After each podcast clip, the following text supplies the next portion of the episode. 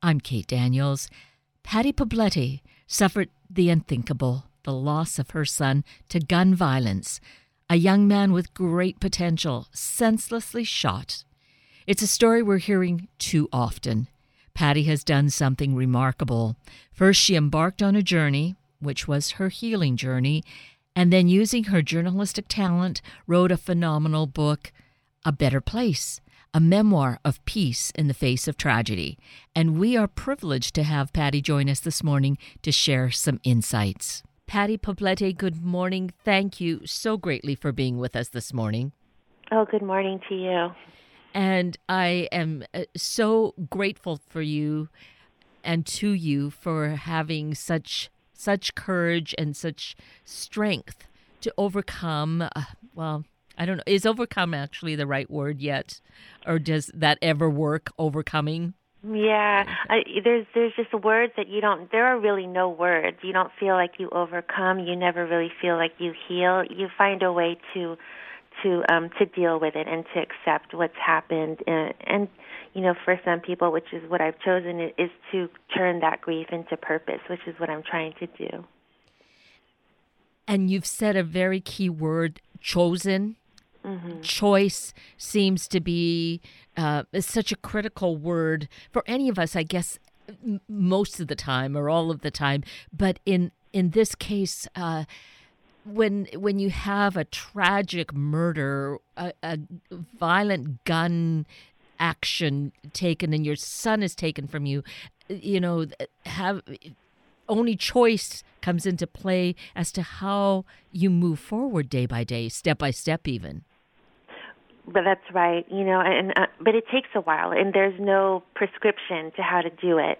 And and it took maybe nearly 2 years of me. I had really bad PTSD and depression and anxiety. I would I would suffer really bad panic attacks.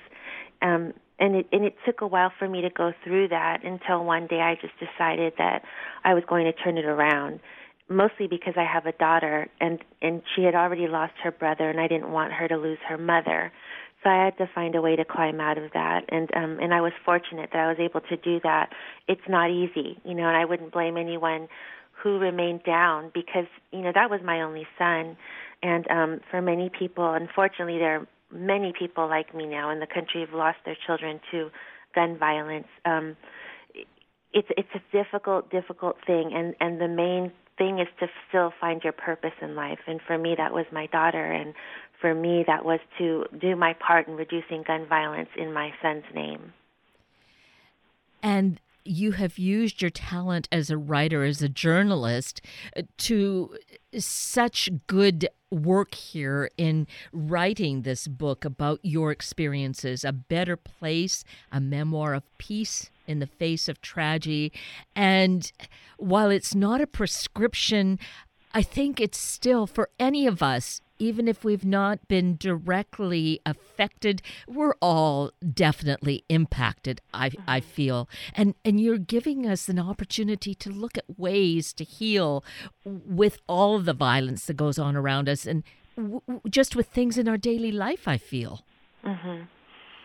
Yeah, I thought it was important to um, to be as honest and as raw as I could be in terms of sharing that what I felt after. You know, what what we read in the newspaper a lot is man shot and killed, and then that's it. You don't think about the ripple effect on the survivors and that person's neighborhood, and then the community, and then the city as a whole. You don't really think about the ripple effect, and that was my purpose was to kind of pull the curtain back and say there's you know the day after the shooting um there's a whole there are lives that need to be rebuilt and lives that are shattered. And um and everyone there is there is merit in sharing our pain i believe because too often people are um they don't want to share that pain and our society is uncomfortable with that kind of pain which is what i experienced. And so i thought it was really important to be as honest and raw in my story so that others like me understand, and others not like me who don't know what to say and um, don't know what to do can can empathize with a person going through what I went through. And yes, yes to all of that. It's it is uh, raw is definitely the way it comes across. And even though that's it, and it would I dissolve in tears so much at the time, I still feel, Patty, that this is such an important book that each and every one of us will find great value for whatever is going on in our lives. And as I, I've said, and I think you're alluding to that too, is that all of us, there's that ripple effect, all of us are touched by this violence. Yes, that's right. You know, uh, when I looked at when when the arrests were made in my son's case, which wasn't a, a, until a year after he was killed, I remember looking up their names um, and just seeing that each of them had not. I think three of the four of them had long histories of uh, of trouble with the law since they were very young, and I remember thinking. um you know, they, they must have faced a lot of challenges growing up, and because of what they were suffering, which was unknown to me, I never knew these people, but because they were suffering in their own life, it it trickled over to my life, and it took my son's life, and it affected us and that realization that okay now what i do with that pain is going to have a ripple effect on other people too. If i um if i choose to react with hate then that's what i'm going to put out.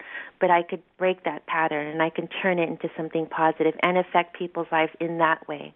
And in that sense everything we do has a ripple effect far beyond what we can comprehend. And that that's like a big um learning for me during this whole experience.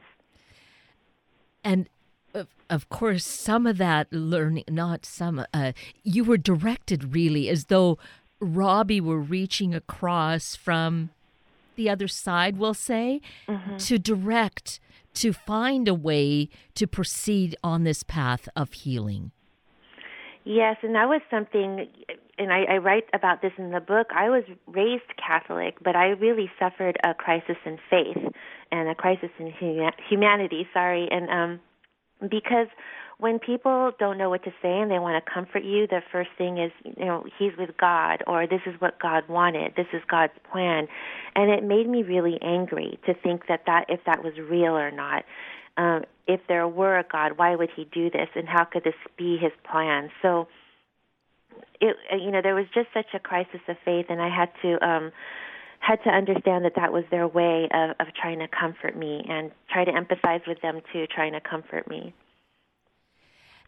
And th- there's such beauty, though, in the way that you began to make that discovery. And uh, uh, it's a, a talent of yours, I think, in weaving the story, the life of how Robby was and how he still had messages that in in his room with his books that he read, the way mm-hmm. that he lived his life just came trickling back to you to help you along the way.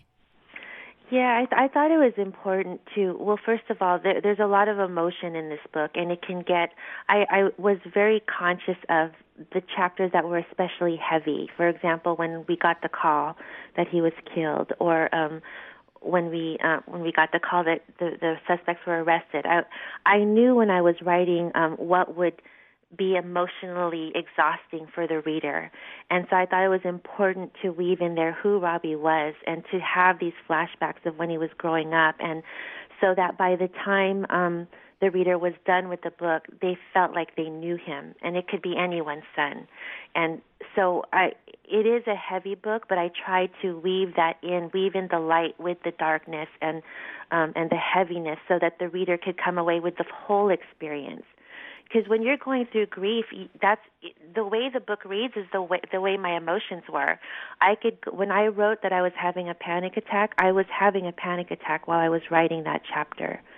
Um, and then I'll wake up one day and I'll remember a sweet memory of my son. And that's how I wanted the story to read because that's what grief is like. That's what trauma is like. You go in and out, you know, from pleasant memories to um, shock and horror, realizing all over again what happened. So, in that way, and as you write this, while it's not a prescription, as you say, there still are things that I think we can find that may really fill a niche within ourselves that may be that little bit of a map direction to say, oh, maybe I can try this, and because that kind of resonates for me right now. Right. And what I wanted the reader to come away with, no one, there are, um, unfortunately, there are a lot of people like me, but there, are, it, but we are not the majority in terms of parents who've lost their children. But no one gets through life without suffering some kind of pain, some kind of trauma, and um, whether you've lost a child or not, there is some kind of suffering that you will experience. So I wanted this book to point out that you can be at the at the lowest of the low, you know, at a point where you think you'll never come back, and there's still a way out. And for me, and you have to find what that what that reason is to get out of bed. And initially, for me, it was my daughter, um, but I couldn't make it all about her because that's too much pressure on her to live her life just for me, and and vice versa so I tried to um, find healing in other ways, and, and it was gardening. You know, gardening is what touched my heart initially. Surprisingly, watching basketball, just because there was so much positive energy um, in the room that I needed to be reminded that we as humans can still cheer for one another and show that kind of love um, to one another. And that brought me back. And for everyone else, they just have to find what that purpose is. That through the arts, through um, connecting with other human beings, uh, something positive that can kind of bend that pain into something positive that will affect other people. And you honored the time that you needed to to grieve mm-hmm. and i feel that's something all of us need to take that time for it's going to vary of course based on individuals. But if we don't take that time to feel that pain, it just gets locked somewhere inside of ourselves, doesn't it? I agree completely. And, um, and we are pressured. We are pressured by the people around us, whether they understand it or not, to get over it. And that's I never understood that before then. How could I? And I, rem- I and I would think back to things that I had said to people who were suffering, and I would say the same things. Oh, don't cry. You know, it'll be better. Don't cry. And and I rem- I read something. It was Mr. Rogers actually who said when people say don't cry, what they're really saying is I am uncomfortable. Please stop crying. It's about the other person. It's not about you. And it's better really just to sit and, and put your arm around that person and say, it's okay to cry. It's okay to feel that way. I'm here. Um, because you're right. You know, a lot of people will try to suppress that pain and move on with their life and go right back to work, but it's still there and it's unhealthy. And until it's dealt with, um, it'll always live there and manifest itself in, in a negative way. And for you, I think that's so critical for all of us to hear it and understand is and there's no rushing through it. It's needing to experience it in the moment. You had a, a, a close friend who was there to let you just have the emotion and not and just be there to be present for you. Right. There were a few of them, uh, and, but at the same time, there were people who I thought, oh, they would be there for me no matter what, and they were the ones who turned away. And there, a lot of my relationships were impacted by um, my by my son's killing because it was so it was so tragic and it was so jarring, and I suffered. Um, I was a different person, and I'm still a different person. I always will be now. And some people don't know how to handle that. They just don't know what to say, and and another thing is when people see me, it's it's a reminder uh, that anything can happen at any time, and it's uncomfortable. And so long relationships that I had dissolved. I didn't see them again, and new relationships came up. People that never even knew my son who came forward and said, "How can I help?" And that's been a, a learning experience as well.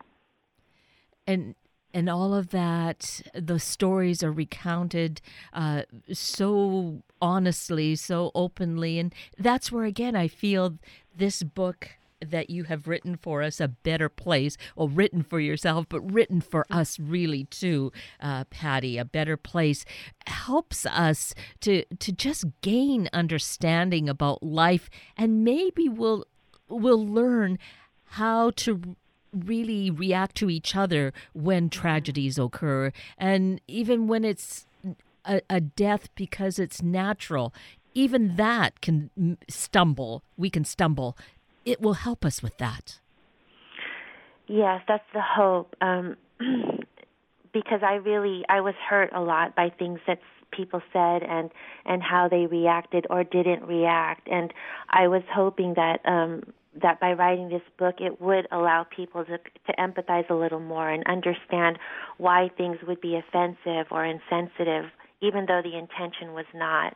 Uh, there were a lot of things that were said to me during the course, but I remember what helped me the most was when people would just say, um, "I don't know what to say, but I'm here." Something as simple as that meant the world to me rather than um, and I think where people go wrong and I have gone wrong in the past um, is when they try to justify it. You know, when they try to um, justify it through religion or whatever. And I remember seeking these different, and, it, and I write about this in the book. I remember seeking answers from um, religious experts. You know, why could this happen? How could this happen? He was a good boy, and how could this happen to our family? And the answers were all they they never sat well with me. And then I realized there is no answer, and I'm only asking another human being. They don't have the answers either. And um, so it's not, there is no justification when something like this happens. It's just how am I going to move forward? And that's what we need to ask ourselves. And again, that's where the gift of this book, A Better Place, uh, gives us so much insight and and helps us. Uh, th- there's a healing that we can experience, and I think in the process, you likely found that there was a level of healing that went on for you. Mm-hmm. There was it was very cathartic, but um, but I had to I had to go back. I had to crawl back in that skin, you know, from the mm-hmm. day we got the call that my son was shot. And like I said, when I'm writing a chapter saying, and I suffered a panic attack, I was l- literally suffering a panic attack while I was writing that because I wanted to completely put myself back into that mindset just because I didn't think it would do any service to sugarcoat um, the feelings that I was experiencing. And the healing came, but I I almost had to kind of pick my emotional scabs while I was doing it. I had to revisit, and I had to go through the pain again and walk through the fire again, um, to be able to let the le- the readers truly understand what it feels like to go through that. And then uh, as I go, as I went through the chapters, that's when the healing began. And I think you can see the difference in the tone from page one to the very last page. There's an evolution yes. as I'm writing and it was very healing. And there's that gift for us as well is to see there's the evolution. There's you know the timeline of course is going to be different for every individual mm-hmm. and it feels as though you gave yourself that time that mm-hmm. you didn't rush that you know and have to perform to someone else's timeline uh, that it it was an internal thing going on for you right um well, you know, a lot of people were saying it's been a year now, or it's been a, it's been a couple of years now, and you should you should do this. You should start going to the gym again, and you should do this. That that's um, again, even though the intention is good, that's something that shouldn't be people should be patient with other people's pain is what I want to say mm-hmm. because it will be different for everyone and and yes it will be unique to everyone and I know that it was frightening for my my loved ones to see me just collapsed in the bed um, for t- 24 hours, not wanting to get up at all. But it has to be done, and you know, um, you have to give that person the space and the support and the freedom to be able to grieve in their own way.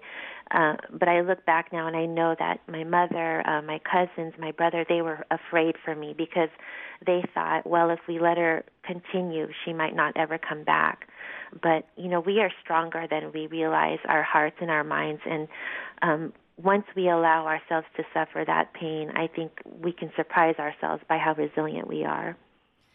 And in your case you knew too that what robby wanted for you was to live your life. And in living it you're you're also now embracing it in such a way that it in of course he's always present and you have this wonderful uh, foundation that you've created in his memory. Right. Yeah i um well i i i would just hear his voice sometimes and and you know of course he was my son. He was here for 23 years so i know his personality. I know how he would react during certain times and what he would say to me. And and i just knew that he wouldn't want me that way and um and one of the last conversations we had, I was talking about my job at the time was to work with national governments on their environmental policies. So I was traveling a lot for that. And I remember him saying, um, I'm so, he said something to the effect that you're, cha- you're changing the world. And I remember when he said that, I thought, oh, what an overstatement, but it feels good to have your child be proud of you. And I just thought, well, what can I do to really help change the world for him? Because that's how he saw me and I just wanted to make that a reality for him. And and I started the Robby Poblete Foundation with the mission of reducing gun violence, but um, but not just ending there. What we do is we have gun buybacks so that um, to prevent these unwanted firearms from falling into the wrong hands, and then we take the decommissioned firearms, the deconstructed firearms, and we redistribute them to artists throughout the um, the state initially, and now it's it's ha- spreading uh, around the country and they turn those pieces of um, weapons into pieces of art. And we just unveiled the first, it's called The Art of Peace. We just unveiled the first exhibit on May 11, and hundreds of people came, and people were in tears to see these instruments of, of destruction just turned into these beautiful pieces of art that have the message of peace and that's the second component of our foundation. The third one, because Robby was learning how to weld at the time he was killed, is a vocational program where I actually work with ex convicts and at risk populations to put them in paid apprenticeships so that they could learn a job skill and have a steady source of income as a means of reducing crime. So that's the foundation, and it only came about through the writing of the book uh, again, that was part of the evolution is what can I do to honor him and make a difference at the same time. And that's also where the title came. Because when Robby was killed, I, I just kept hearing the same thing. Oh, don't cry. He's in a better place. He's in a better place. Well, I just thought, why don't we create a better place while we're here? Why don't we do everything we can while we're here to create a better place for the people around us and for ourselves and for future generations? And I hope that's what I'm doing through the foundation. You, you know, it, it's so beautiful, uh, I, and I could feel with the way that you share about Robby that he would be so proud that he's smiling at, at seeing what has been created uh, out of something that was just so horrific. I hope so. I hope he's proud. I hope my daughter's proud. You know, this it's hard for a parent, you know, to um to try to live up to our children's expectations and and what we um we want them to be proud of us and it's hard when you have one child who's no longer here and one child who's who is still physically here and you try to still be a mother to both and i i think this foundation and everything i'm doing hopefully makes both of them proud of me it certainly appears to be that way and it sounds like it patty that you know that you're you're being as proactive as anyone could possibly be. Yeah, and it could be overwhelming. You know, there was just that ma- the, the news of the mass shooting at the school in Texas too, mm-hmm. and I remember for the two years that I was um, kind of in seclusion in my home, and I, I would watch these news stories over and over, not just the mass shootings, because we have to keep in mind all the individual shootings that are happening that don't get news coverage. And I always say if you look at the number of people who are killed on a daily basis, it is a mass shooting in its totality every single day. And I remember thinking, well, what what am I supposed to do to combat that? It's just so overwhelming. You know, if if these young children in Sandy Hook didn't make a difference, nothing will. You know, my 23 year old son in this a suburban city, it's not going to make a difference. And I just came to the realization that you have to look at the difference you can make within your circles, within your communities, because again, that comes back to the ripple effect. What we do in our neighborhoods will have a ripple effect in our cities and our counties and our states. And you can't look at it as if I can't make a difference. It's too big. It's too much. We can make a difference in where we are. And from there, there will be positive changes. We just have to try our best. You know, that's that's so what it is. Uh, mm-hmm. Each of us does it. I, I see with what you're doing, it just unfolds. We can learn that lesson. Just take a step, and what needs to happen next unfolds. And what you are doing to me feels really huge. Mm-hmm. But it didn't happen because you dreamt, okay, this is what it's going to be. It unfolded. It did. I, I wrote the, it started with the book and I remember I was coming to the second to the last chapter, and by that point, I still hadn't returned to the city where my son was killed, and this the city of Vallejo, where I actually spent um, 30 more than 30 years of my life, and I I couldn't bring myself to go back because I I felt such trauma every time I would head down that same highway where we were driving to go to the crime scene. And I was nearing the end of the book and and I was um I was saying I still haven't returned because it reminds me of the tragedy. And and just as I was writing I put but what if I was returning for hope and not tragedy? What if I was returning to help the community? Then I would have a purpose to go there and that's when it all came together and after writing that book I started laying out a 3 year plan and for what I envisioned for this foundation. And the first year was just about meeting with um, stakeholders in the community and kind of getting their buy-in about what I wanted to do. That was the first year was getting community support. And then the second year of my plan was then I will partner with local law enforcement put to raise enough money and do a gun buyback and collect as many firearms as possible if if you know that was my pie in the sky dream. And by the end of the year we would see if we could repurpose that and maybe get a few artists you know to agree to re- transform them. And then by year three i remember writing down launch vocational program um, get some people into the trades uh, and ex convicts and um, at risk youth so forth. And then if the the model was successful i would try to scale it to other counties well, what happened, like you said, unfolded. I started the foundation, and everything I planned in the three year plan and beyond happened within 10 months. All of it and that to me was and it's it's continuing to expand as we speak. And that to me was just um i understood. It was much larger than myself. And i had almost created this forum now for people to um express themselves and and to take action with you know using their frustration with what's happening now and and to turn it into action. And it's just grown faster and um deeper than i ever expected uh, it that is incredibly beautiful and just so inspiring. Let's mention the the website uh, for the foundation, please, Patty. Sure. Yes. Um, all the information is there. It's it's Robby R O B B Y Poblete P O B L E T E Foundation dot org and there's information there on the three programs I just mentioned, how to help, um, events coming up. Everything is is there on the website, and all the news coverage that we've been given, which was, has been amazing, is on there too.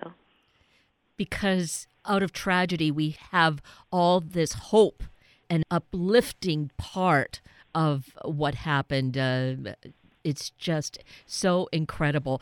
And the book is now available all of us can get our own copy. And I'm going to reiterate that it is so critical, I feel, for any of us to find healing in any aspect of our life, but really to see how we are all affected by this violence that goes on and to be then part of what of this change being that change in the world is what robby has been doing Yeah, thank you for saying that. Yeah, my hope is that, um, especially now with all the national discourse on gun violence, that that this book can just be part of that change and inspiration and hope to take action, and allow us to face the impacts of gun violence, which is the grief and the trauma and the depression, and then this disillusionment that we have to find a way to work through and um, bring something positive out of it. I am just so in awe of you, Patty Poblete, and I just appreciate so greatly that you have used everything within you to put forward this important book. And I also thank you so greatly for taking time with us this morning. It's been such a gift to have this conversation with you. Oh, thank you so much. Yeah, thank you for um, inviting me to come and, and for your thoughtful questions. You're so welcome.